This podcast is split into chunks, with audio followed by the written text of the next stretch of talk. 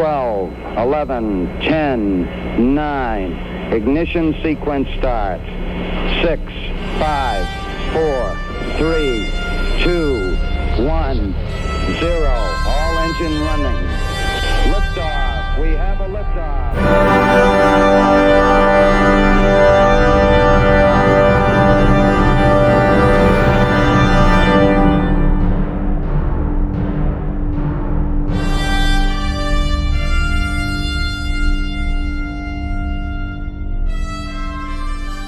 Ja, hallo zum dritten und ich denke letzten Teil zumindest des Space Shuttle Teils. Äh, ja, hallo. Äh, hallo Frank. Hallo Lutz. Mensch, wir sagen noch nicht mal, wo wir sind. Wir sind im Countdown Podcast und wir sind bei dir in der Küche. Genau, diesmal richtig in echt und richtig physisch, äh, auf ausgemessene 1,50 Meter voneinander entfernt.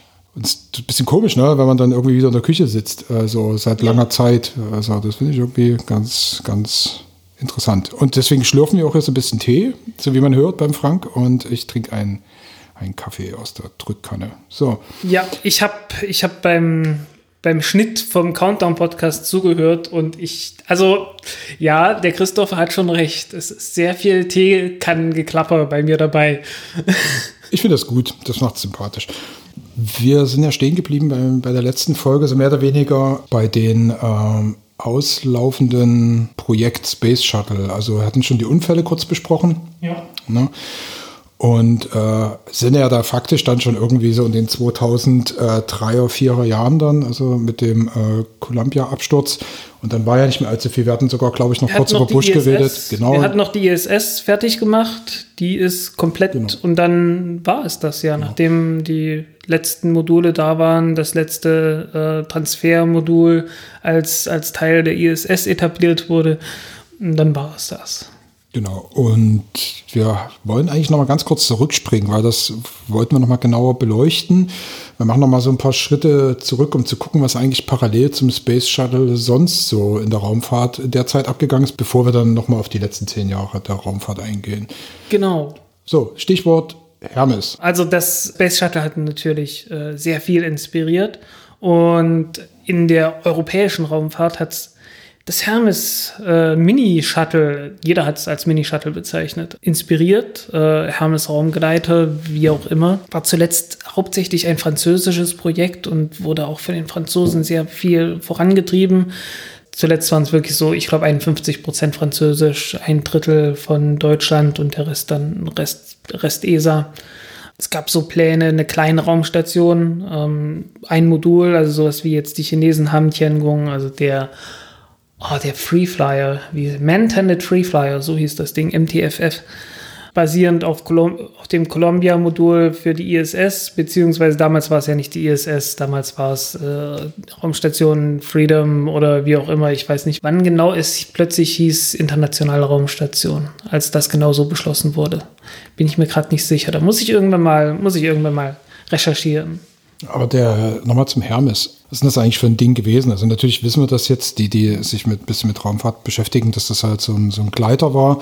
Aber vielleicht nochmal so ein bisschen von den, von den Maßen her. Also gerade war ja auch die, die Ariane 5 ist ja faktisch dafür konzipiert worden. Ne? Das würde mich mal interessieren. Die Also, exakten Maße kenne ich leider nicht. Es ist auf jeden Fall, vor allen Dingen, die exakten Maße, das war, eine, das war so eine Sache. Das Ding wurde ja immer größer und immer schwerer mit der Zeit. Äh, Das Konzept hat sich die ganze Zeit verändert und das war das große Problem an der Sache. Das ganz große Problem war, dass man ähm, die Ariane 5 hatte und mit der Ariane 5 sollte das Ding starten. Aber die Ariane 5 war ursprünglich, ähm, also es gab 1979, als die erste Ariane geflogen ist, da gab es schon ein Konzept, das war durchgeplant bis zur Ariane 4. Also Ariane 4 war damals schon fest. Also genauso in der Form, wie wir sie heute kennen. Ähm, da gab es dann bloß noch, es hieß halt, ja, okay, äh, die Viking-Triebwerke, die wir jetzt entwickelt haben, die haben eine bestimmte Leistung und äh, das kann man noch ein bisschen verbessern und da kommen noch Seitenbooster dran und dann wird daraus halt die Ariane 4. Also das war, das war alles fix. Und dann hieß es, okay, und der nächste Schritt, wo man sich noch nicht komplett festgelegt hatte, wir brauchen eine größere Rakete. Bisschen größer und da kann dann auch so ein kleines äh, Space Shuttle-artiges Ding obendrauf sein, ähm, mit dem Menschen fliegen können. Und ähm, ja, das ist dann halt so unser, unser Einstieg in die bemannte Raumfahrt. Damals war es ja auch noch bemannt und äh, weil an Frauen hat damals keiner so richtig äh, zuerst gedacht. Ich hatte ja diesen Ariane-Film gemacht und ähm, da ist auch ein ganz kleiner Part über Hermes drin. Hm. Das ist so bloß so, der, äh, haben wir da in dem Archiv rumgesucht, da irgendwie bei, bei ESA. Da gibt es so ein paar hm. ultra schlechte Animationen irgendwie von diesem Ding. Also irgendwie so Ende der 80er oder sowas. Also das, ja auch, das sollte ja auch irgendwie so, ich mhm. weiß nicht, 12 Tonnen oder so erstmal nur wiegen. Das war, das war so aufgefropft äh, quasi so ja. obendrauf. So. Das sah ein bisschen, sieht ein bisschen pimmelig aus, fand ich so. Also sah ja. nicht so besonders schick aus. Also. Es, sah nicht, es sah nicht toll aus, aber das ist ja auch völlig egal, wie es aussieht. Das große, das große Problem war, dass sich das Konzept geändert hat. Und der große Schritt war das Challenger-Unglück 86. Das war, das war so, so das, der ganz große Schritt, wo es dann, wo es dann bergab ging, weil man da gesagt hat, okay, wir brauchen auf jeden Fall irgendwie eine Ausstiegsmöglichkeit. Und man hat das erstmal sehr verantwortungsbewusst so gemacht, dass man gesagt hat, okay, wir haben hier eine, eine Raumkapsel sozusagen, wir haben noch mal eine eigene Kapsel in dem Gleiter drin, mit der man dann irgendwie rausgeschossen wird. Das hat halt sofort das Massenbudget gesprengt. Ähm, von den ursprünglichen Plänen, dass man sechs Leute drinne hatte, äh, und ich glaube viereinhalb Tonnen Fracht. Äh, hieß es dann nur noch drei oder vier und dreieinhalb Tonnen Fracht. Also, ne, es ging dann halt sofort runter. Aber, aber ganz kurz bloß mal so reinkrätschen, also weil ich ja gesagt habe, es sah so ein bisschen pimmelig aus, so oben drauf gefropft. So. Aber das wäre ja eigentlich dann vom Abortsystem her, hätte das ja im Prinzip was genauso funktionieren können wie bei einer normalen Rakete mit irgendeiner Kapsel drauf. Exakt. Ähm, das für Space, Space Shuttle wäre es ja ein bisschen schwieriger gewesen, weil es ja anders montiert ist, äh, andere äh, Größen und Gewichtsklasse hatte. Ähm, Hast du mir immer noch nicht gesagt, wie groß das Ding ist? Oder war? Ich, ich weiß es tatsächlich nicht, weil sich, weil sich halt die Maße auch geändert haben. Und ich muss dir ganz ehrlich sagen, das ist so lange her. Ähm, dass Pi mal Daumen?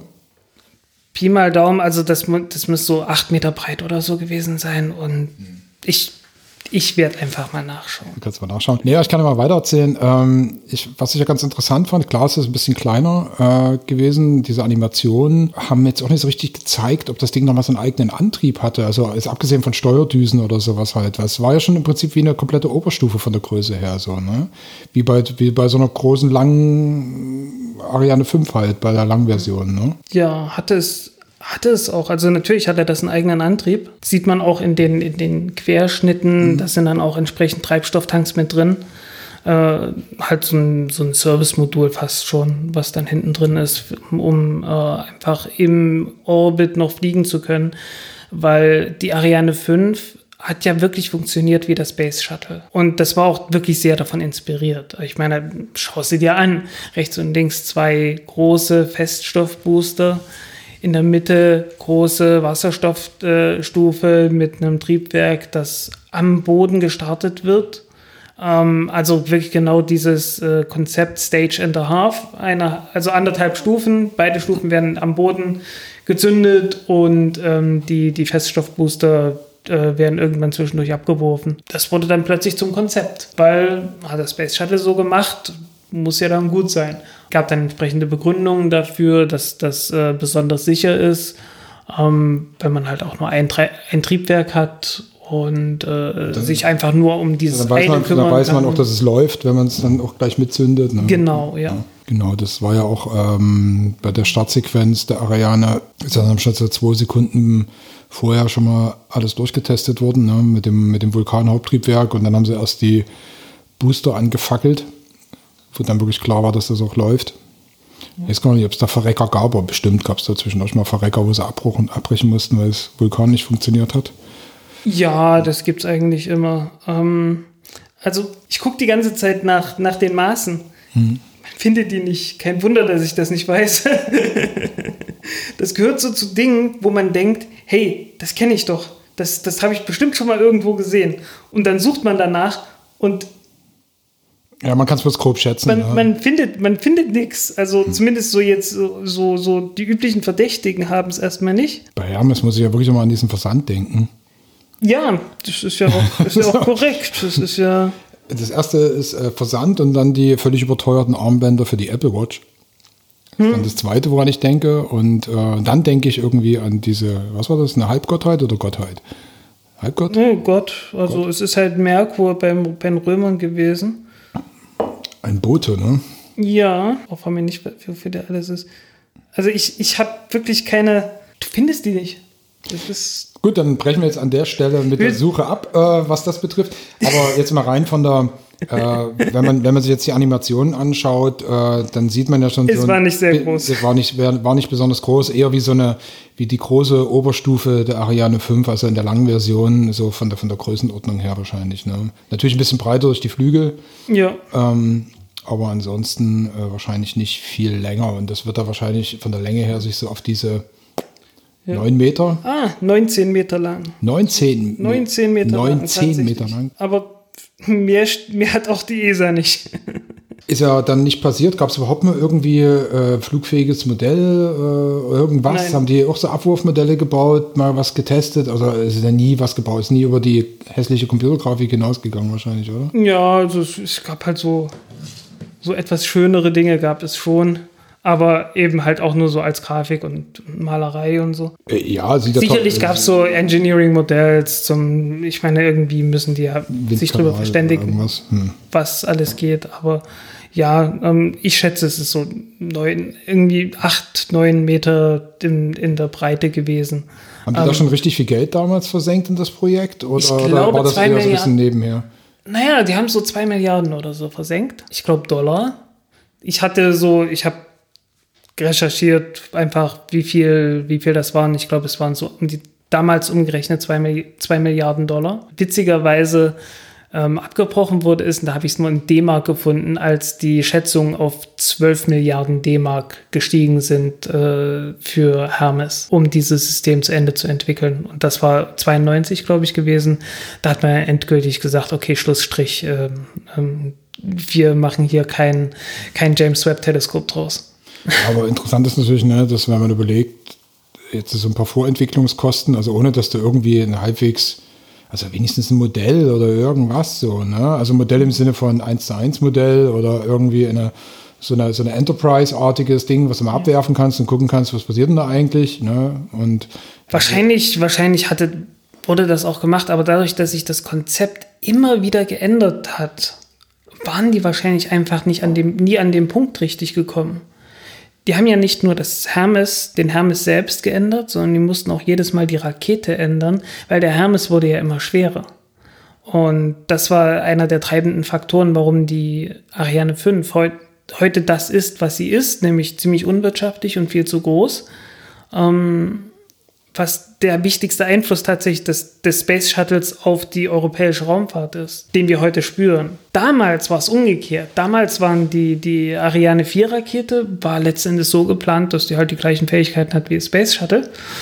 Und äh, da war der Einfluss des Space Shuttles schlichtweg, dass das Space Shuttle gescheitert ist und ähm, die Ariane 4 den gesamten kommerziellen Markt in der westlichen Hemisphäre ähm, ja, für sich in Anspruch genommen hat. Der hat praktisch fast das Monopol gehabt. Die Amerikaner haben keinen Stich mehr gesehen. Ja, weil die halt einfach viel billiger waren. Es war eine sehr rationale Rakete.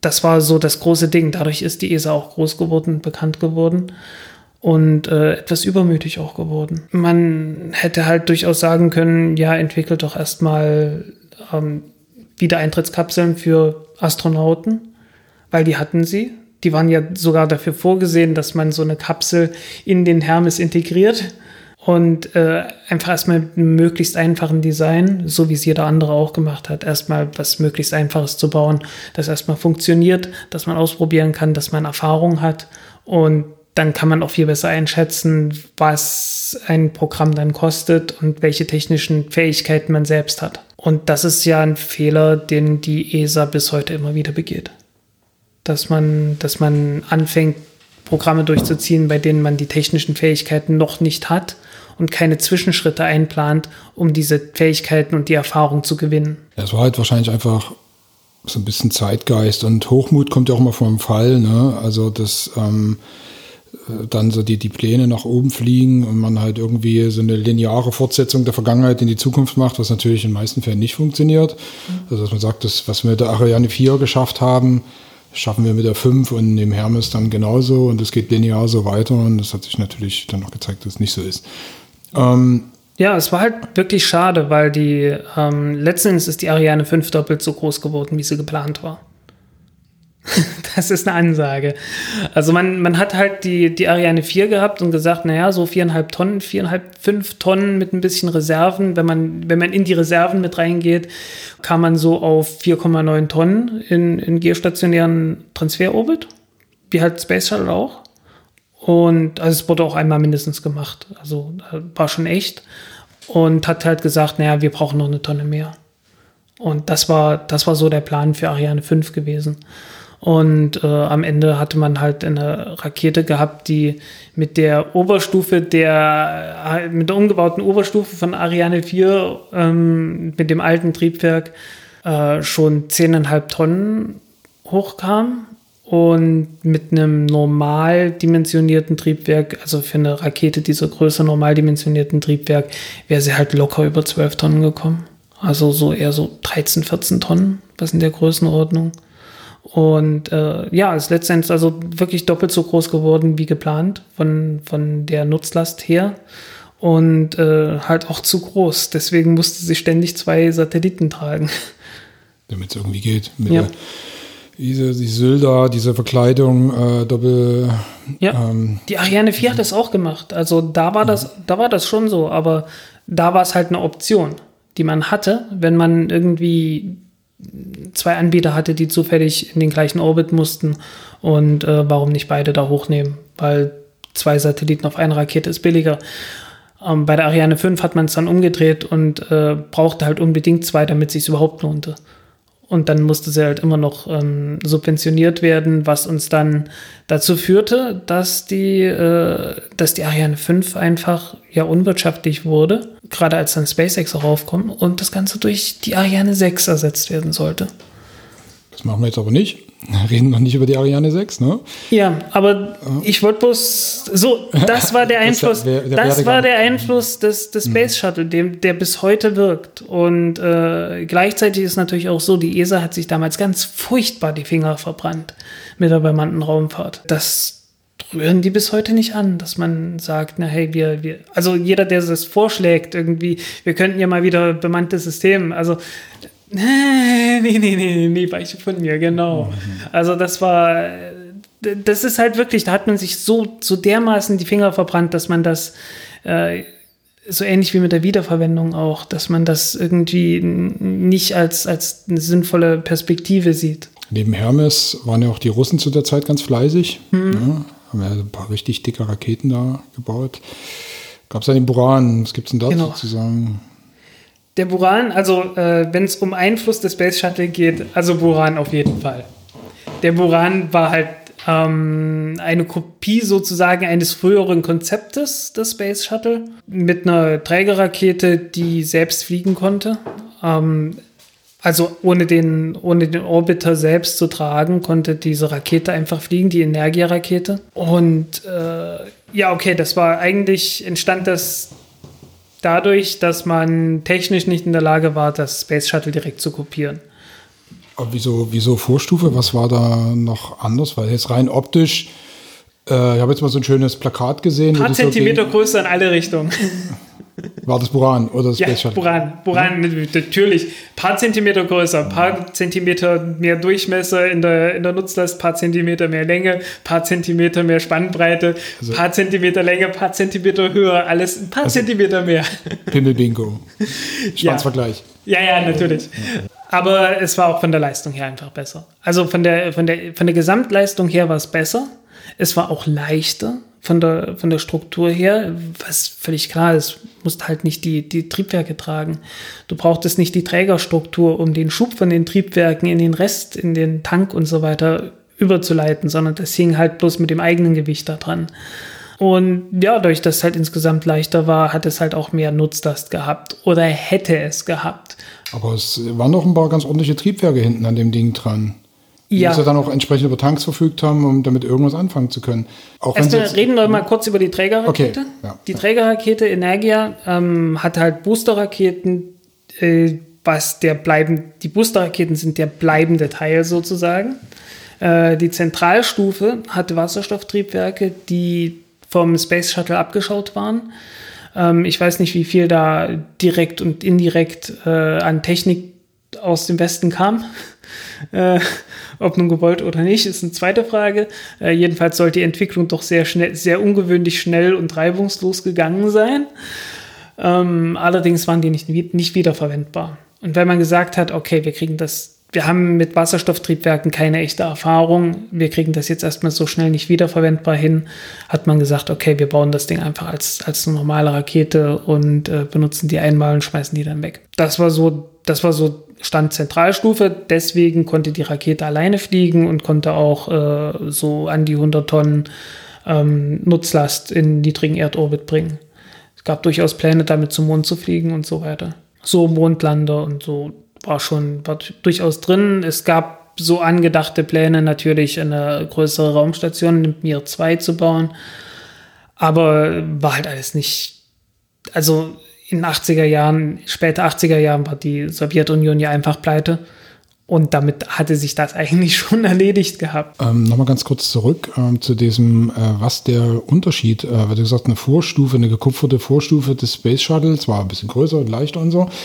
Ähm, wo war denn so der Unterschied? Ähm, also so, oder wo man sagen würde, das war so wirklich vielleicht besser oder wenn es ihn besser gibt oder das, das war der, der, der, der wo sich am meisten unterschieden hat, jetzt abgesehen von, dem, von der Triebwerksgeschichte äh, und der Struktur. Aber ähm, Gab es da noch mehr Unterschiede? Also jetzt was, was Rechenkapazität betrifft oder Steuerungstechnik oder so. Die sahen sich von außen natürlich extrem ähnlich. Ne? Ja. Ähm, die Steuertechnik ist, ist schwierig zu sagen, ob sie fortschrittlicher waren oder nicht. Auf jeden Fall war der Buran das eine Mal, wo er geflogen ist, die zwei Orbits gemacht hat und zurückgekehrt ist, ähm, das einzige Space Shuttle, das jemals komplett allein geflogen ist. Ähm, das war schon eine, eine ernsthafte Leistung. Allerdings äh, fehlten da auch noch einige Teile drin. Also da, da war halt kein Lebenserhaltungssystem und äh, sowas hat halt komplett gefehlt. Die Rakete selbst ist insgesamt auch nur zweimal geflogen, einmal mit Buran und einmal mit einer Testnutzlast, äh, wo niemand so ganz weiß, was da drauf war. Ähm, Spekulationen gehen in Richtung einen großen Laser, der äh, der da drauf gewesen sein soll. Ähm, die Nutzlast hatte ein Problem im Steuerungsprogramm und hat sich äh, anstatt einmal 180 Grad zu drehen, 360 Grad gedreht und äh, das Triebwerk dann in die falsche Richtung gezündet äh, und ist dann abgestürzt. Das war peinlich. Ist eine zweite Frage, ob da nicht vielleicht jemand seine Finger im Spiel hatte. Das ist, kann man nie völlig ausschließen, aber meistens ist der Fehler dann doch einfach bloß der Mensch, der dann irgendwo Mist gebaut hat. Wenn du jetzt sagst, äh, keine Lebenserhaltungssysteme, dann ist es ja im Prinzip. Erster Flug mit Menschen war erst in den 90er Jahren geplant, für 91 mhm. oder so. Nee, aber weil das ist ja dann schon ein, ein, ziemliches Stück Technik, was dann eben auch grundsätzlich erstmal gefehlt hat da drin. So, ne? Also auch an Gewicht und. Ähm, ja, die wollten also erstmal wissen, also an Gewicht hat gar nicht so viel gefehlt. Das Ding war schon ganz gut in der, an dem Punkt, wo es auch hätte sein sollen. Ähm, Leergewicht, äh, Leergewicht, aber voll getankt waren 75 Tonnen, glaube ich. Und ähm, 30 Tonnen Nutzlast. Äh, kann sein, dass da ein bisschen ja, nee, da war eine, das ist schon mit einer nominellen Menge an Treibstoff drin gewesen. Ich glaube, so 14 Tonnen Treibstoff ist da schon dabei gewesen. Ähm, Buran war halt einfach viel leichter als Space Shuttle, dadurch, dass hinten die, die, die drei großen Triebwerke fehlten. Und wie haben die den Wiedereintritt gelöst? Also genauso. Genauso. Das war ja einfach auch mit, mit äh, Schutzkacheln. Das war halt einfach, ja, identisch mehr oder weniger. Hatten sicherlich auch eigene Ideen. Ähm, die Triebwerke, die der Buran selbst hatte, waren ähm, Kerosin basiert, äh, von der Oberstufe der Proton abgeleitet, glaube ich. Ähm, es gab so eine Hochenergie-Oberstufe für die Proton-Rakete, die mit Kerosin lief und davon hat man davon hat man halt äh, Triebwerk abgeleitet, was sehr effizient war und ähm, ja, für, für Buran halt gedacht war. Äh, und halt vor allen Dingen kein, kein Hydrazin und sowas äh, gebraucht hat. So heißen, wenn das Ding abstürzt, konntest du da rangehen, ohne dass dich vergiftest. Also sogar irgendwie die, die äh, RCS-Thruster, na komm, hier Lage, Lageregelungstriebwerke, mhm. die liefen, glaube ich, auch mit äh, gasförmigen, Sa äh, gasförmigen Sauerstoff und ähm, Kerosin.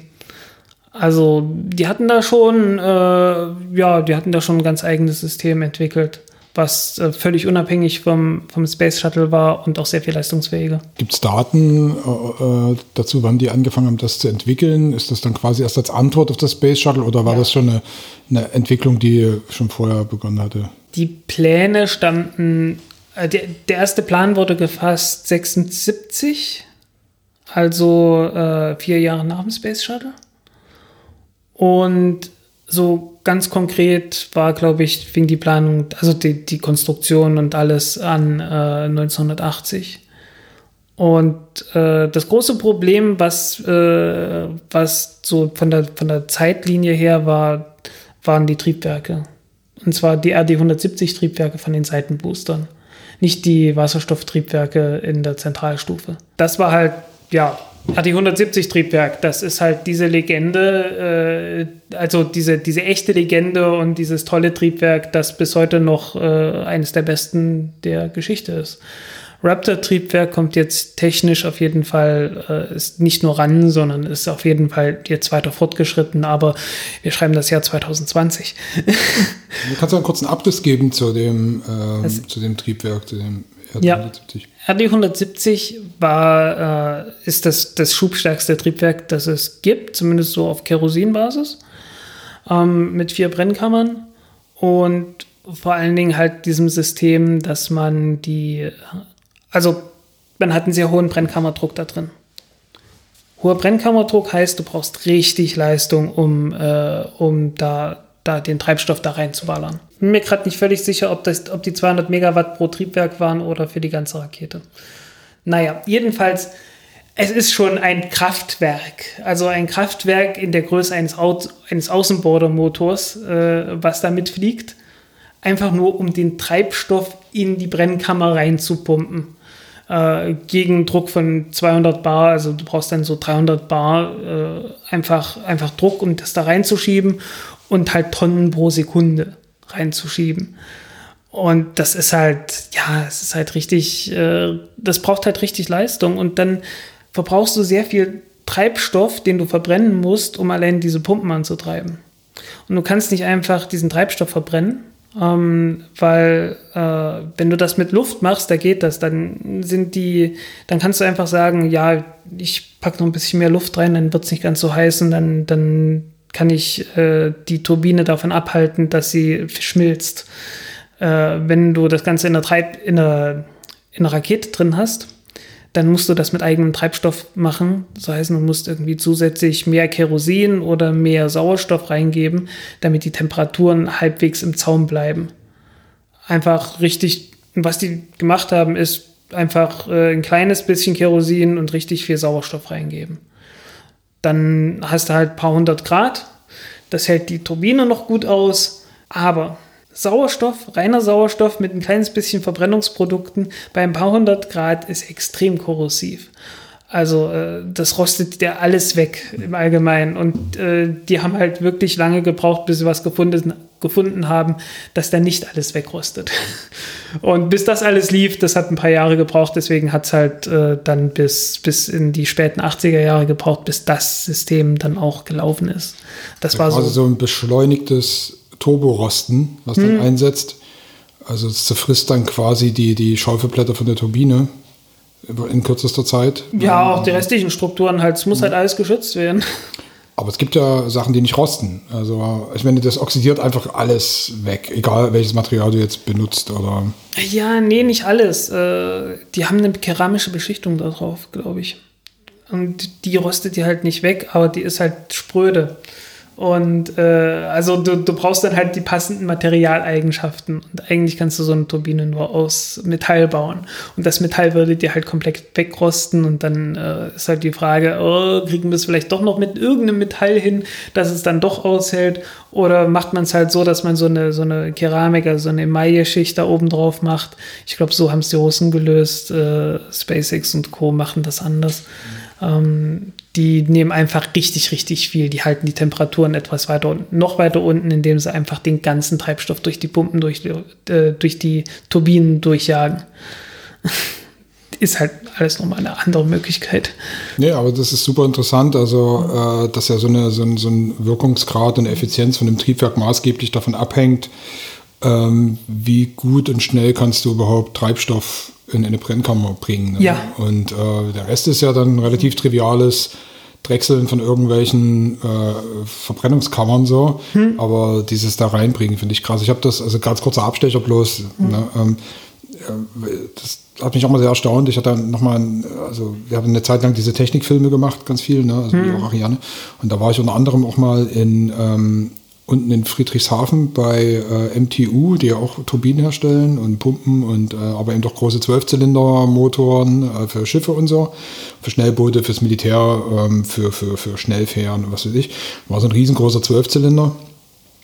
Und ähm, da war auch, so, was so richtig fancy war, war jetzt gar nicht mal so die riesen Kolben und sowas, das war auch krass natürlich, ne? Wenn du überlegst, dass so eine, alleine so eine, was war das, diese, diese Kurbel, ähm, also die Kurbelwelle, irgendwie sechs Meter lang und äh, 70 Zentimeter Durchmesser hat. So, ne? Ja. Ähm, und da hängt da die, die Kolben dran. Nee, aber interessant waren natürlich die Treibstoffpumpen. Ja, das Ding mhm. braucht natürlich auch Treibstoff. Ne? Und irgendwie mhm. auch pro Sekunde oder sowas, glaube ich, äh, musste da irgendwie um die 2000 Liter in, in, umgewälzt werden irgendwie. Ne? Also pro, nee, pro Minute 2000 Liter verbraucht, so rum. Genau. Ja, ja. Und ähm, und das muss auch erstmal zugeführt werden. Und der Ölkreislauf, also für die quasi, um diese ganzen, äh, die Ölung in dem Motor sicherzustellen, was da für krasse Pumpen reingebaut worden sind, so, die dann auch richtig, auf richtig Hochtouren liefen. Also wenn die dann die Motoren angelassen haben, also einerseits dann, ähm, also was richtig laut war, waren einfach auch einfach Treibstoffpumpe und Umweltpumpe für das Öl. Das ist wirklich heavy, was da verbaut worden ist. Und das ist Erdtechnik, also was ja. ja, ja. gut geschmiert und wo die Hitze weg kann und, äh, und, und ja, so, ne? mit der Hitze wird ja teilweise nochmal Dampfturbinen angetrieben, damit man da noch ein bisschen Energie rausholt. Egal, keine Rakete, das, das, steht alles am Boden. Ähm, aber äh, die, die Leistung von so einem Motor, wie viel, wie viel Leistung hat das Ding? Ein paar zig Megawatt, ne? Dieses Ding, dieses Riesending, das, das irgendwie 1000 Tonnen oder sowas wiegt oder ein paar hundert Tonnen mindestens, ne? Äh, äh, das hat so viel Leistung wie diese, die, die Benzinpumpe, äh, die, die Treibstoffpumpe von diesem Raketentriebwerk, das da irgendwie, die da irgendwo so mit dranhängt. Hm. Ich glaube 12.000 PS waren es. Ja, na, dann sind es so, so neun, dann sind es sowas wie 9000 äh, äh, äh, Kilowatt, also 9 Megawatt oder so. Also hm. viel zu wenig. Gut, das Ding ist dafür gedacht, dass es richtig viel, äh, dass es richtig lange läuft und richtig viel Drehmoment hat und bla. Mhm. Also es ist schon noch mal eine andere Kategorie, aber muss man sich überlegen. Also äh, die, die die Leistungen dieser Pumpen sind wahnwitzig, absolut wahnwitzig, die Leistungsdichte, die da, die da irgendwie äh, erreicht wird. Und das ist quasi immer noch so ein Kulttriebwerk, äh, noch heute nicht nur ein Kult, also das RD 180, das die Atlas 5 antreibt und äh, vielleicht irgendwann mal auch Amerikaner ins Welt, also von Amerikaner von amerikanischem Boden äh, mit amerikanischen Raumschiffen zur ISS bringen soll oder so, äh, fliegt ja auch mit RD 180, äh, was äh, einfach ein RD 170 in halber Größe ist. Ähm, RD 190 von der Angara-Rakete oder RD 100. Rum war das? RD 191, glaube ich. Ähm, es, es gab dann noch eine zweite Variante von der, von der Antares-Rakete. Ja, also es, es gibt diverse Varianten von diesem Triebwerk, weil die Technik halt einmal da war. Und es war einfach ein, ein so fortschrittliche Technik, dass die Leute nicht dran geglaubt haben, dass dieses Triebwerk existiert, bis es dann tatsächlich im Westen so, so aufgeschlagen ist und vorgestellt wurde.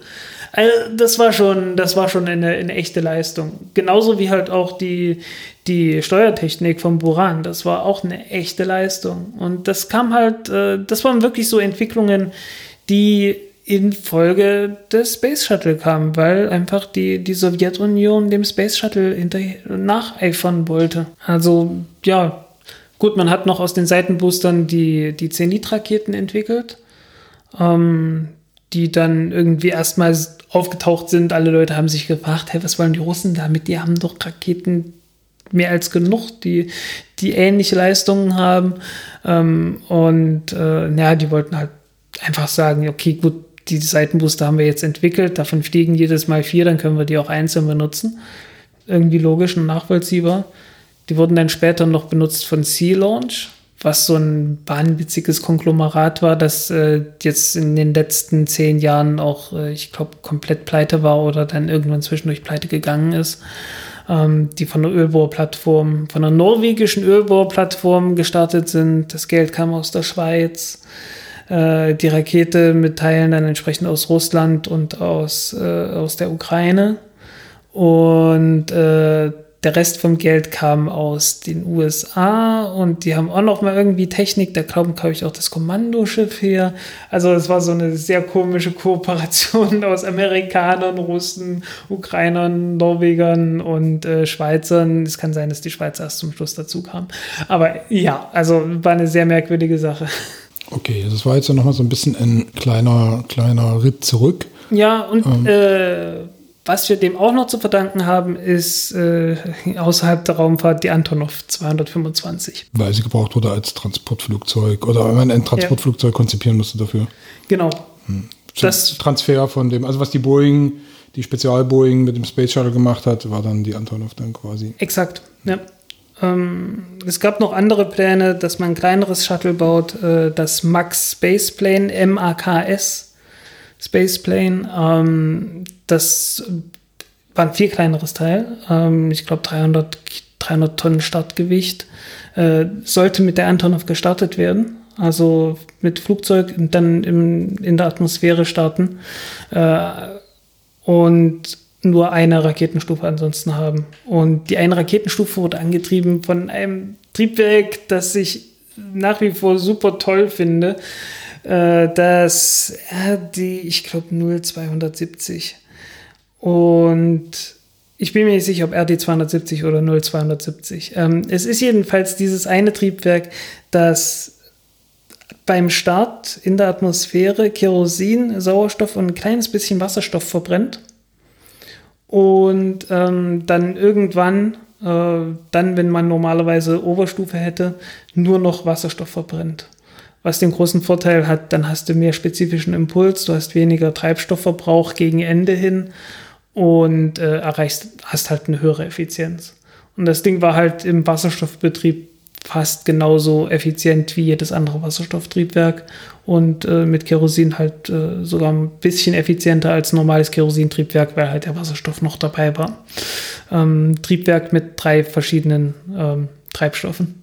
Äh, ziemlich, ziemlich geile Technik, äh, wurde auf jeden Fall entwickelt, wurde auch irgendwie testgefeuert, aber natürlich nirgendwo verwendet bisschen schade, aber naja, wie das halt immer so ist, ähm, da ist also äh, irgendwie so der Technik-Nerd in mir, der, der blüht da echt auf bei dem Triebwerk. ja, hört sich ein bisschen an wie das Thema, was wir im letzten äh, regulären Podcast behandelt haben, den Hybrid-Antrieben. Mhm. Geht ein bisschen in die Richtung. Ja, aber es sind eben doch alles Überlegungen, die eben jetzt auch kommen, wo man einfach überlegt, wie kann man Sachen besser ineinander schieben. Ne? Also wie kann man das äh, so gestalten, dass man weniger Aufriss machen muss und das dafür irgendwie technisch versucht, in dem Gerät selbst zu lösen oder so. Ne? Ja, es war ein sehr elegantes mh, Teil. Ich mh. weiß bloß nicht, wie viel die Entwicklung gekostet hätte. Mh. Und naja, gut, in Russland ist ja Geld dann erstmal komplett weg gewesen. Das wurde, glaube ich, vorgestellt 88 oder so. Ja, da war dann schon relativ Ende Gelände. Ja, leider. Ähm, was heißt leider? Das ist halt eine, eine Frage. Ähm, die Art und Weise, wie die Sowjetunion geendet ist, äh, war suboptimal. Aber ich glaube, es gibt sowieso keinen optimalen Weg, so ein, so ein Land irgendwie. Ja. Es war definitiv suboptimal, es hätte besser laufen können, äh, hätten wir wahrscheinlich einige Probleme, die wir äh, heute eben auf dem internationalen Parkett haben, vielleicht nicht in der Größenordnung, aber ähm, das ist ja der eine Punkt. Ich meine, zu der Zeit wurde ja auch noch Krieg geführt in Afghanistan. Ich glaube, das hat auch eine ganz große Rolle gespielt für bis 88. Ressourcenbindung ja. und, und sowas. Ich glaube, das ähm, muss man auch immer im Gesamtkontext der damaligen Entwicklung sehen. aber das hat jetzt erstmal mit Raumfahrt nichts zu tun. Ähm, das Schicksal der Buran ist ja klar. Ne? Was war dann Feierabend irgendwann eingemottet? Ja, äh, 2000, Fotos. Äh. 2002 ist äh, in der Lagerhalle, wo der, wo die Buran stand, die, die geflogen ist, äh, das Dach kollabiert bei äh, Arbeiten. Also die wussten, dass das irgend, dass irgendwie am Dach Probleme gibt und als sie es dann renovieren wollten, ist es zusammengestürzt, äh, wahrscheinlich durch irgendwie zusätzliche Belastung durch Maschinen und so weiter, die es hochgebracht haben.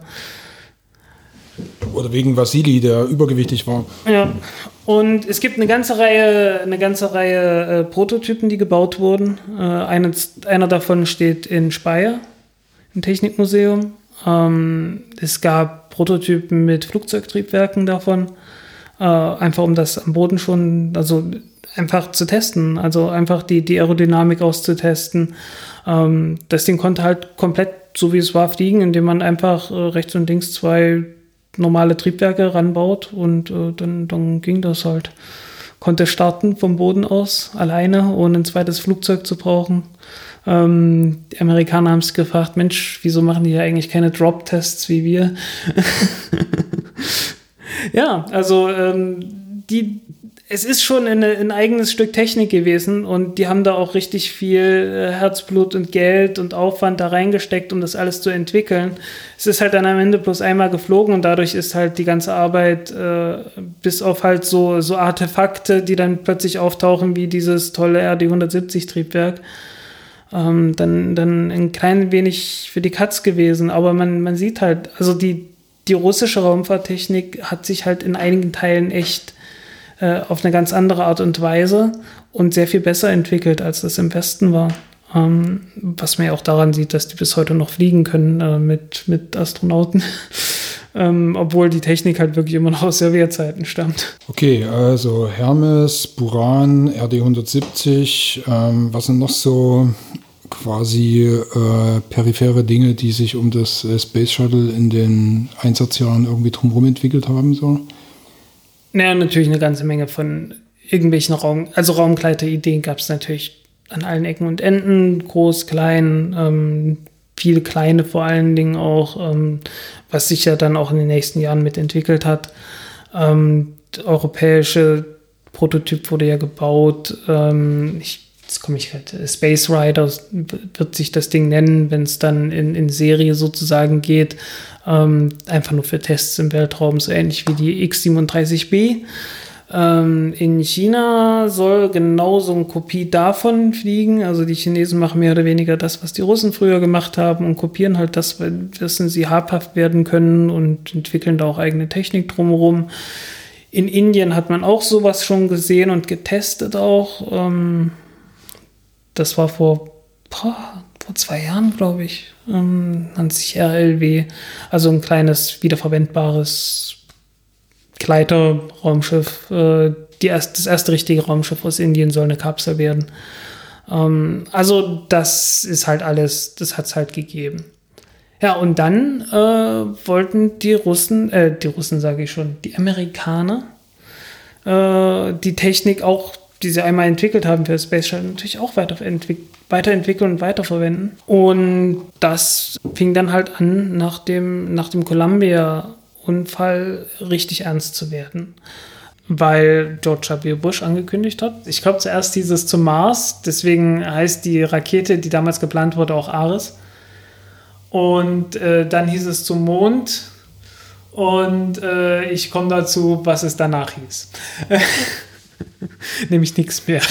Aber naja, Erstmal hieß es, hey, wir, wir, wollen, wir wollen zum Mars. Also die, die, alten, die alten Pläne, die wir, über die wir ja schon gesprochen hatten beim Space Shuttle, was ja von Anfang an so, man hat ja diesen Fahrplan gehabt, ne? Irgendwann, irgendwann zum Mars. Das wollte man jetzt halt äh, sozusagen durchziehen. Und dafür brauchte man eine große Rakete und es hieß, hey, wir haben doch dieses tolle Space Shuttle gebaut, wir benutzen diese Technik, um eine richtig große Rakete zu bauen und äh, dann, dann fliegen wir da hoch. Nannte sich Constellation Programm Constellation äh, wie, wie die Sternenkonstellation, aber ich weiß es nicht, ob das noch irgendwie eine andere Bedeutung da im Hintergrund hat. Irgendwie äh, kommt mir das so bekannt vor aus der Seefahrt. Da gab es, glaube ich, auch so ein paar, paar Sachen aus der, der US äh, Navy-Geschichte, irgendwas mit Constellation. Also wahrscheinlich auch ein großes Schiff.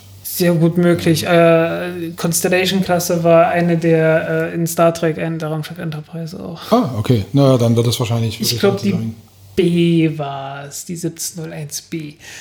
Das war, glaube ich, Constellation, aber ich bin mir nicht ganz sicher. Ich glaube, die C war Ambassador Class. Ja, ich glaube, ich glaube, irgendwie sowas war das. Ja, ähm, wie auch immer. Jedenfalls das Constellation-Programm sollte halt äh, Leute erstmal zum Mond bringen und da hieß es auch, ja, wir bauen einen Mondlander namens Altair ähm, und wir reden darüber in, die, in, der Vergangenheitsform, weil daraus nichts geworden ist. Äh, geplant waren zwei Raketen, äh, Ares 1 und Ares 5. Ich glaube, wir hatten es beim letzten Mal schon mal kurz irgendwie angesprochen. Ähm, Ares 5 sollte eine Nutzlast haben von, ich glaube, 160 oder 180 Tonnen in niedrigen Erdorbit. Ähm, sehr groß halt. Äh, die sollten angetrieben werden von, ich glaube, sechs RS, äh, RS-68 Triebwerken. Das sind die Triebwerke von der Delta-Rakete, von der Delta-4-Rakete. Ähm, Delta-4-Rakete, äh, die Delta-4 Heavy hat drei davon. Das Ding sollte sechs davon haben. Und ja, rechts und links noch Feststoffbooster die Feststoffbooster halt umgebaut von, von dem, was Space Shuttle benutzt hatte, mit äh, nicht vier Segmenten, sondern fünf oder fünfeinhalb Segmenten, was halt ursprünglich auch schon mal für Space Shuttle geplant war. Man hatte einfach bloß Pläne aus der Schublade genommen. Und die Oberstufe sollte mit äh, einer Neuauflage des äh, Triebwerks von der Saturn V, äh, der Wasserstofftriebwerke von der Saturn V äh, fliegen dem J2X-Triebwerk. Äh, also J2 und dann halt mit einem X dahinter, weil man es halt wieder neu aufgelegt und verbessert hat und äh, modernisiert hat. Tatsächlich war es eher ein bisschen schwerer und irgendwie etwas clunky.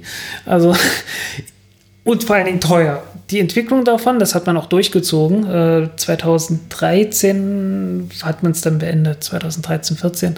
Ähm, hat man, und zwar erfolgreich beendet, sollte man dazu sagen. Also äh, J2X-Triebwerk existiert, ähm, steht irgendwo verstaubt rum.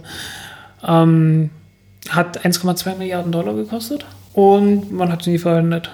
Ähm, weil man festgestellt hat, so viel Schub brauchen wir gar nicht. Wie das halt so ist. Ähm, ja, also Geld war von Anfang an äh, das ganz große Thema und gleichzeitig gar kein Thema. Äh, weil halt das Ganze, wir, wir erinnern uns, George W. Bush war der schlechteste Präsident aller Zeiten.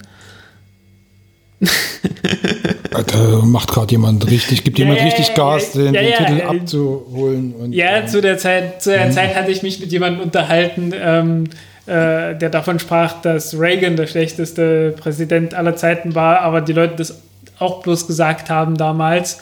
Und äh, davor war es Jimmy Carter, der irgendwie der schlechteste Präsident aller Zeiten war. Ich glaube, Gerald Ford war es davor. Also ähm, äh, es gibt ja diesen Witz, dass irgendwie mit der Zeit, äh, äh, dass früher alles besser war. Aber es gibt halt Zeiten, in denen das einfach wirklich so ist und wir sind in diesen Zeiten. Das kann man, glaube ich, nicht mehr verleugnen. Manchmal gibt es halt äh, historisch, äh, wirklich historischen Abstieg. Okay, äh, war ja dann irgendwann durch mit dem Space Shuttle. Äh, wir reden da von 2011 war letzter Flug, ne? Ja, na, warte mal kurz noch. Die Ares. Achso, wir sind noch bei der Ares. Wir sind noch bei der Ares 5. Mhm. Ähm, man ist von diesen, von diesen RS-68-Triebwerken weggegangen, von der, von der Delta-Rakete, ähm, wenn man festgestellt hat, man hat ein Hitzeproblem. Man hat am unteren Ende der, der Rakete einfach ein Hitzeproblem, dadurch, dass man rechts und links diese Feststoffbooster hat.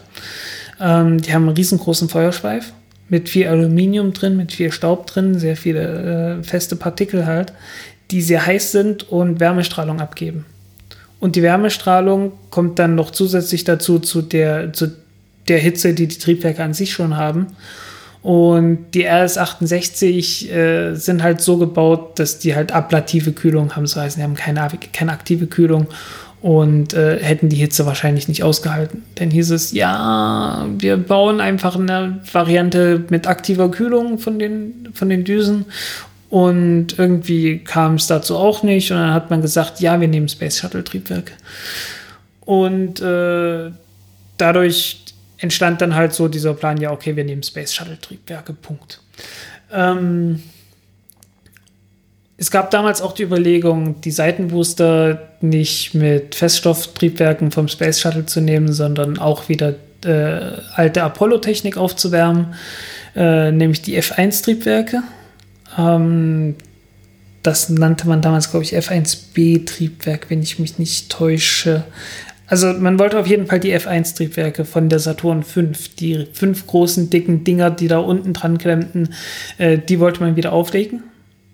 Und das hat man auch gemacht. Also man hat zumindest äh, die, die ähm, äh, nicht Dampferzeuger, verdammt, kein Kernkraftwerk. Äh, äh, äh, Gasgeneratoren, so heißen die hier. Die Dinge, die das Gas erzeugen, mit denen dann die Turbinen angetrieben werden. ähm, die hat man gebaut, die hat man auch testgezündet, einfach um das wieder aufzuleben. Und äh, das hat man, das hat man tatsächlich nicht, äh, nicht zu Ende entwickelt, das F1-Triebwerk, dieses F1B oder wie auch immer das dann genau hieß. Was dann halt eine höhere Effizienz gehabt hätte als die Feststofftriebwerke und deswegen mehr Leistung gebracht hätte. Aber ähm, hätte, es war halt uralte Technik, die man halt wo man irgendwie wirklich alte Museumsstücke nochmal aus dem Lager gezerrt und angeguckt hat, weil es weil es halt immer einen Unterschied gibt zwischen dem, was auf der Blaupause steht und was in der Realität da ist. Ähm, ich meine, irgendwann habe ich ja auch mal ein Praktikum gemacht bei so einem Maschinenbauding und äh, äh, das war toll, mal irgendwie durch die ganzen Blaupausen von dem im Archiv mit durchzugehen, weil die, die hatten gerade ein Projekt mit einem alten, mit alten Zeugs und äh, findet man die alten Teile davon und so und das war nie alles identisch und naja, wie das halt so ist, ne? Und äh, die Leute, die das gebaut haben, die waren natürlich auch nicht mehr greifbar, wie das halt. Das war ein relativ, das war irgendwie so ein einfaches Auto, was die da hatten. Das war so ein All-Terrain-Vehicle ähm, mit dem da irgendwann mal Leute in, in äh, so zentral irgendwie so, ich weiß nicht, äh, Süden von Mexiko oder Guatemala, irgendwie so in der Ecke sind die da rumgegurkt. Ähm, äh, ziemlich geiles Ding mit Wankelmotor noch dazu. Egal. Ähm, jedenfalls mit dieser Basis äh, wollten die neu dieses Raketentriebwerk wieder bauen. Das ist halt einfach nicht sinnvoll. Dann kannst du auch gleich wieder komplett neu anfangen und das Ganze mit moderner Technik durchziehen. Also man hat dann ein bisschen rum kann, kann, äh, kannibalisiert äh, und geguckt, was kann man mit dem Zeug noch machen, wenn das Space Shuttle nicht mehr fliegen kann. Ja, ähm, die Behauptung war, dass man damit Aufwand und Geld spart. Die Realität ist, dass man da nichts gespart hat und die Vermutung ist, äh, dass es eher darum ging, die diversen äh, äh, Senatoren im Senat, äh, die ja die Repräsentanten von den einzelnen Bundesländern sind, ähm, äh, äh, zufriedenzustellen, dass die sagen könnten, ja, die Arbeitsplätze vom Space Shuttle bleiben erhalten. Ähm, also, dass man da irgendwie die, die diversen Verträge dann irgendwie erhalten kann und verteilen kann. Ähm, und wenn man sich den restlichen Verlauf dieses Projekts anschaut, äh, erhärtet sich dieser Verdacht. Die zweite Rakete in, im Constellation-Programm war Ares 1, äh, was halt ein Seitenbooster von dem, so ein Feststoffbooster vom Space Shuttle war, mit einer Oberstufe, sehr merkwürdige Konstruktion, weil die Oberstufe wasserstoffbetrieben war und entsprechend fett und äh, darunter der Feststoffbooster entsprechend dürr. Ähm, das ist sehr merkwürdiges Ding. Davon hat man einen Prototypen gebaut mit einem äh, Vier-Segment äh, wie vom Space Shuttle und einem fünften Segment als Dummy obendrauf und dann noch eine Oberstufe nochmal als Dummy obendrauf und äh, paar Instrumente so als Oberstufen Pseudo-Nutzlast. Ähm, dieses äh, eifrig zusammengehämmerte Ding hat 450 Millionen Dollar gekostet, also eine halbe Milliarde hat man für diesen einfachen Prototypen, wo einfach bloß ein, wo man wirklich komplett vorhandene Technik genommen hat. Ähm, nannte sich Ares 1X. Muss eigentlich, das war nur Propaganda. Man wollte einfach bloß, einfach bloß das Ding einmal fliegen und, und zeigen, ja, hier ist, ist passiert was. Ne? Ähm, und äh, man hat dann festgestellt, dass die Schuboszillation, also einfach die, die Variationen von diesem Feststofftriebwerk, weil Feststofftriebwerk läuft nicht gleichmäßig. Das hat mal mehr Schub, mal weniger. Äh, das hat auch teilweise von, an unterschiedlichen Seiten mal mehr und mal weniger Schub. Also das schüttelt ganz ordentlich alles durch. War so stark, dass die Astronauten das äh, vielleicht überlebt hätten, aber angenehm gefunden hätten sie es auf keinen Fall. Äh, und man musste dann halt sagen, ja, okay, äh, das Raumschiff, das da oben gebaut werden sollte, das war das Orion-Raumschiff schon damals, muss halt irgendwie isoliert werden vom Rest des Raums. Also die Sitze, mindestens die Sitze müssen irgendwie isoliert werden und es gab dann noch verschiedene andere Stabilisatoren und äh, Massen, die ausgleichen sollen und alles. Einfach bloß, um diese relativ wahnwitzige Konstruktion des äh, einen Festschiffboosters, äh, der letztendlich überdimensioniert ist, ähm, da, da äh, äh zu kompensieren. Ja, zu kompensieren. Und äh, irgendwann haben die Konstrukteure vom Orion-Raumschiff auch gesagt, ja Leute, hört, hört auf, diesen Scheiß zu machen, lasst uns mal unser Raumschiff bauen und äh, treibt das nicht durch diese komische Ares-Rakete. Ähm, dadurch ist das Orion-Raumschiff auch nicht vom Fleck gekommen und ist ständig größer und schwerer geworden. Äh, wir kennen das ja, also da war es umgekehrt, also da war es die Rakete, die das, die das Raumschiff angetrieben hat, also äh, die das, äh, die Konstruktion vom Raumschiff immer verändert hat. Bei der Ariane 5 war es genau umgekehrt. Und das war halt, es war halt ein Projekt, wo irgendwie klar war, da wird nichts mehr draus. Ähm, das war auch schon so, so 2007, 8, 9 rum war irgendwie, da war schon echt Schwanengesang. Da war schon lange Schwanengesang, dass man gesagt hat, ey Leute, also was der Bush da fabriziert hat, das wird nichts. Und Obama, die Obama-Administration hat das auch beendet sehr schnell und äh, war dann allerdings in Zugzwang, weil die Senatoren hatten natürlich immer noch das gleiche Problem mit den Arbeitsplätzen vom Space Shuttle, das nun äh, endgültig nicht mehr flog. Und äh, da hat man dann sich auf einen Kompromiss geeinigt, der noch schlimmer war als das, was man davor hatte, nämlich SLS. SLS war letzten Endes eine Fortsetzung von der Ares 5 Rakete, bloß etwas kleiner, eine Nummer kleiner, also nicht viel. Äh, anstatt so von 160, 180 Tonnen hieß es halt nur noch 140 Tonnen in niedrigen Erdorbit, aber man-rated. Soll heißen, da sollten dann Menschen mitfliegen. Weil Ares 5 Rakete, ich glaube, ich hatte es nicht gesagt, äh, war halt eine reine Frachtvariante. Ares 1 Rakete sollte halt die Menschen hochbringen. Und alle Leute, die sich das angeguckt haben, haben auch damals schon gesagt, das ist eine scheiß Idee, was ihr hier macht. ähm, wurde dann halt auch entsprechend verspottet als Senate Launch System und so weiter. Ähm, angedachter Starttermin war 2017. Hm. Wir schreiben das Jahr 2020. Es ist noch nicht geflogen. Äh, das, der Starttermin wurde hinreichend oft verschoben bis zum geht nicht mehr. Äh, aktuell heißt es Ende 2021. Niemand glaubt daran. So wirklich. Ihr habt es in der letzten Ausgabe gehört. Die Triebwerke sind hinreichend teuer. Äh, man hat gesagt, weil man halt Space Shuttle Triebwerke ist halt eine endliche Ressource, man musste die, die, die, die Produktion wieder neu starten. Der Neustart der Produktion hat eine Milliarde verschlungen, also ungefähr so viel wie die, äh, wie die Neukonstruktion von dem J2S, J2X Triebwerk. Ähm, also nochmal eine Milliarde drauf.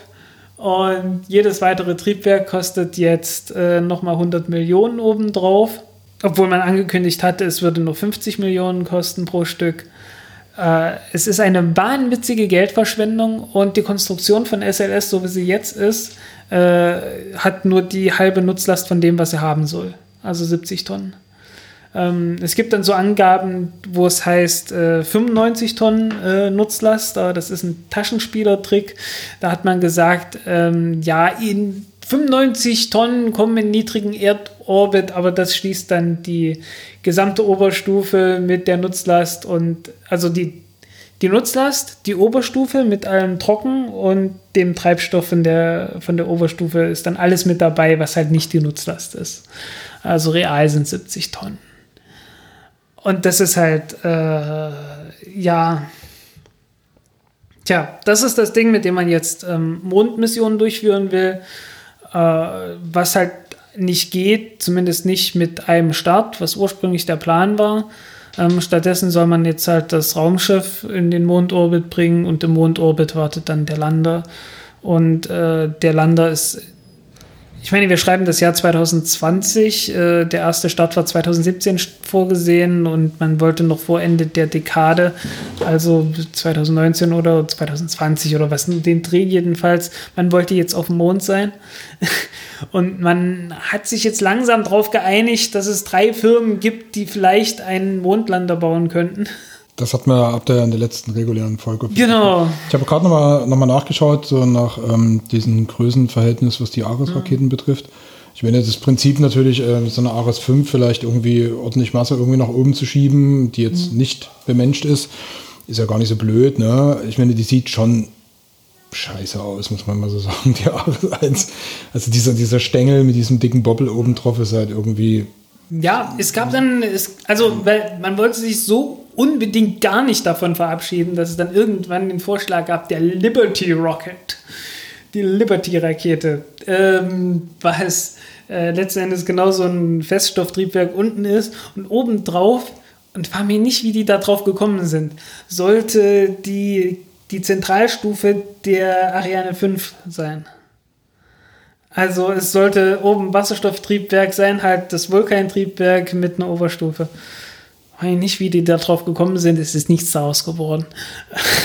Aber naja, es ist halt äh, tatsächlich irgendwie zu spüren, dass irgendwie dann doch stark irgendwelche politischen Zwänge zu kruden technischen Lösungen führen, die Quatsch sind im weitesten Sinne. Ja.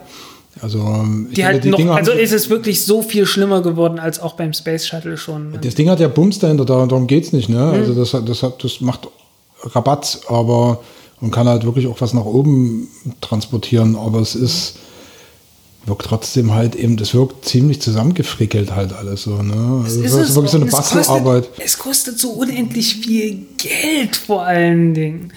Ähm, die Entwicklungen sind jetzt ich weiß nicht, 17 Milliarden war das jetzt für Orion oder für das oder für SLS. Ähm, es sind, es sind unglaubliche Kosten auf jeden Fall dahinter. Jeder Start, selbst der einfachen Variante, die eigentliche Oberstufe, die Exploration Upper Stage, die man haben wollte für, für Mondlandungen und so weiter, die ist ja noch gar nicht in Entwicklung. Ähm, selbst ohne das Ding, was natürlich die, die Nutzlast auch auf die Hälfte reduziert, ohne dieses Ding kostet SLS halt 2 Milliarden pro Start. Was ja auch klar ist, wenn die Triebwerke schon alleine 600 Millionen kosten. Die vier, die vier Zentraltriebwerke. es, ist, es ist alles so lächerlich geworden. Es ist, äh, ja, so. Ähm, es, es schüttelt halt auch wirklich jeder nur noch den Kopf. Gut, also selbst das Space Shuttle hat uns jetzt nicht äh, sonderlich gute Sachen dann damit hinterlassen, ne? Äh, leider. Ja. Ähm, ich weiß nicht, wir sollten jetzt langsam wahrscheinlich mal zum Schluss kommen. Was gibt es denn noch so abschließend zu sagen? Wir haben jetzt zwar die letzten zehn Jahre der Raumfahrt dann quasi ja mit behandelt jetzt, ne? Äh, was ja. ist daraus entstanden? Ähm, aber gibt es noch irgendwie so was zum Schluss noch, wo du sagst, das gehört noch in dieses Kapitel Space Shuttle mit rein, um das zu machen? Ja, also das Space Shuttle hat halt es war halt wirklich schon so ein, so, so ein monumentales Projekt, das aber in seinem Scheitern und in der Unfähigkeit, sich davon zu lösen, auch in der Unfähigkeit, sich politisch davon zu lösen, wirklich unglaubliche Schäden anrichtet bis heute. Und das tut einem immer, es tut mir wirklich ernsthaft leid um die Leute, die da dran gearbeitet haben, wenn ich das kritisiere.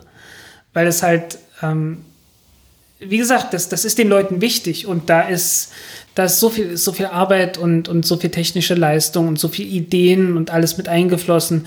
Und äh, man kann sich, wie das halt immer so ist, jedes einzelne Teil, da ist ein Ingenieur dabei gewesen. Klar, es gibt manche Teile, wo das einfach mal so, ja, okay, hingeschlampert irgendwie wurde, aber es gibt dann auch einzelne, und manchmal ist es eine Schraube oder so, wo dann jemand eine richtig geile Idee hat und das, und das dann durchdesignt hat bis zum geht nicht mehr und, und alle Leute, äh, die sich damit auskennen, sitzen da und, und, und äh, äh, finden das und finden das richtig toll, was da, was da für eine schlaue Idee jemand gehabt hat. Aber das Gesamtkonzept ist halt, ist halt einfach schlecht und ähm, es ist halt zum Spielball einer Politik geworden, die vielleicht irgendwann mal Menschen zum Mond bringt, aber, na, aber so viel Geld verschlungen hat, dass es von keinem Ergebnis, das plausibel in irgendeiner Weise da rauskommen kann, gerechtfertigt werden kann. Es geht einfach nicht mehr. Es ist einfach, ähm, der, der größtmögliche Erfolg wäre immer noch ein furchtbarer Fehlschlag. es, ist, es ist so schlimm. Es ist, äh, ja, also das ist, das ist wirklich, also die, die Raumfahrt hat halt in, die institutionelle Raumfahrt hat halt in den letzten Jahrzehnten einen unglaublichen Niedergang hingelegt. Ähm, was sich halt darin zeigt, dass Elon Musk als ein Held gefeiert wird, obwohl er wirklich einfach nichts so Besonderes technisch gerissen hat mit der Falcon 9 Rakete und so weiter.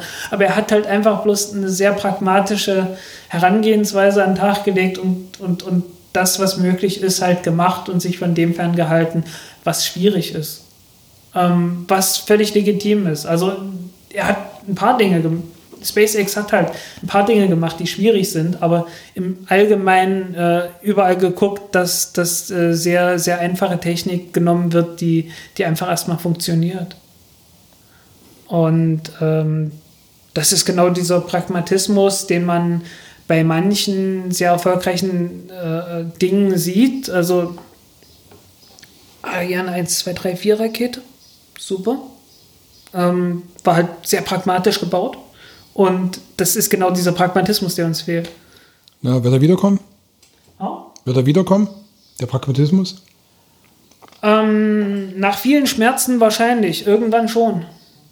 Ähm, Zurzeit, äh, zurzeit sieht es gerade nicht danach aus. Ähm, die, äh, die Reaktionen, die ich äh, von, von äh, der institutionellen Raumfahrt höre und sehe, deuten für mich immer noch nicht darauf hin, dass die, dass die Lektionen gelernt wurden. Heider. Ich würde sagen, kannst du noch ein Schlusswort äh, finden? Ich komme gleich wieder. Ich glaube, das war das Schlusswort. Du musst noch weiter erzählen, unterhalt die Leute. Wir sind hier nicht live. Jetzt schenke ich dir das einzige funktionierende Shuttle. Bitte schön. Das ist, Sehr schön. Das ist auch Goldstaub. Oh ja. Mittlerweile, ich das, glaube, das, das, darf ich, das darf ich nicht mit, das darf ich noch nicht mal auspacken, ne? ich glaube, du darfst es nicht auspacken. Du darfst es dir hinstellen, hinhängen, angucken. Aber ich glaube, ausgepackt ist es dann. Ausgepackt ist toll, aber ähm, du kannst damit machen, was du willst. Es ist ein Geschenk nach Sehr diesen schön. drei Folgen hier an dich. Ja. Das einzig funktionierende Matchbox Space Shuttle. Ja. Was steht drauf? Enterprise? Das ist Enterprise? Guck mal. Äh, na, also Enterprise, ja. Okay. Na gut. Ja, mit dem Wurmlogo, das in genau. den 70er Jahren eingeführt wurde. Genau. Allerdings in schwarz und nicht in rot. Ja, das äh, war großes Glück, da noch dieses Matchbox-Ding zu kriegen. Ich glaube, die sind relativ selten mittlerweile. Ja. Die, die Space Shuttle Matchbox.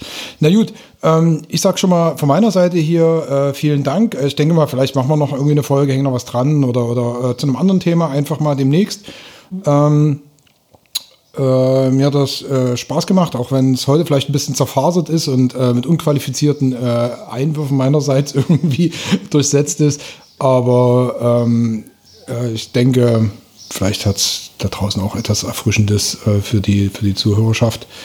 Ähm, ja, ich bedanke mich bei dir auf jeden Fall. Ja. Und hoffe, dass wir bald wieder mal hier in der Küche zusammensitzen. Werden wir wahrscheinlich sowieso, vielleicht auch zu anderen Themen, bei anderen Podcast-Geschichten so. Aber vielleicht eben auch wieder für, für Countdown. Ja. Es hat mir jedenfalls sehr Spaß gemacht, die, die letzten drei Folgen aufzunehmen und also diese, diese drei Folgen aufzunehmen zum Space Shuttle. Und ich denke, wir werden das irgendwie schon weitermachen. Genau. Und jetzt würde ich sagen, bevor es hier anfängt zu pissen draußen, äh, müssen wir, äh, die Biergärten haben wir heute, seit heute wieder auf. Also heute ist der, was ist heute, der 15. 15.05.20. Ähm, es ist wieder gestattet, draußen äh, mit dem gebührenden Abstand irgendwie ein Bier zu sich zu nehmen. Das werden wir jetzt mal versuchen, im Kaffee Butter. Und ähm, gucken mal, ob das schmeckt heute. Ich denke schon. Ja.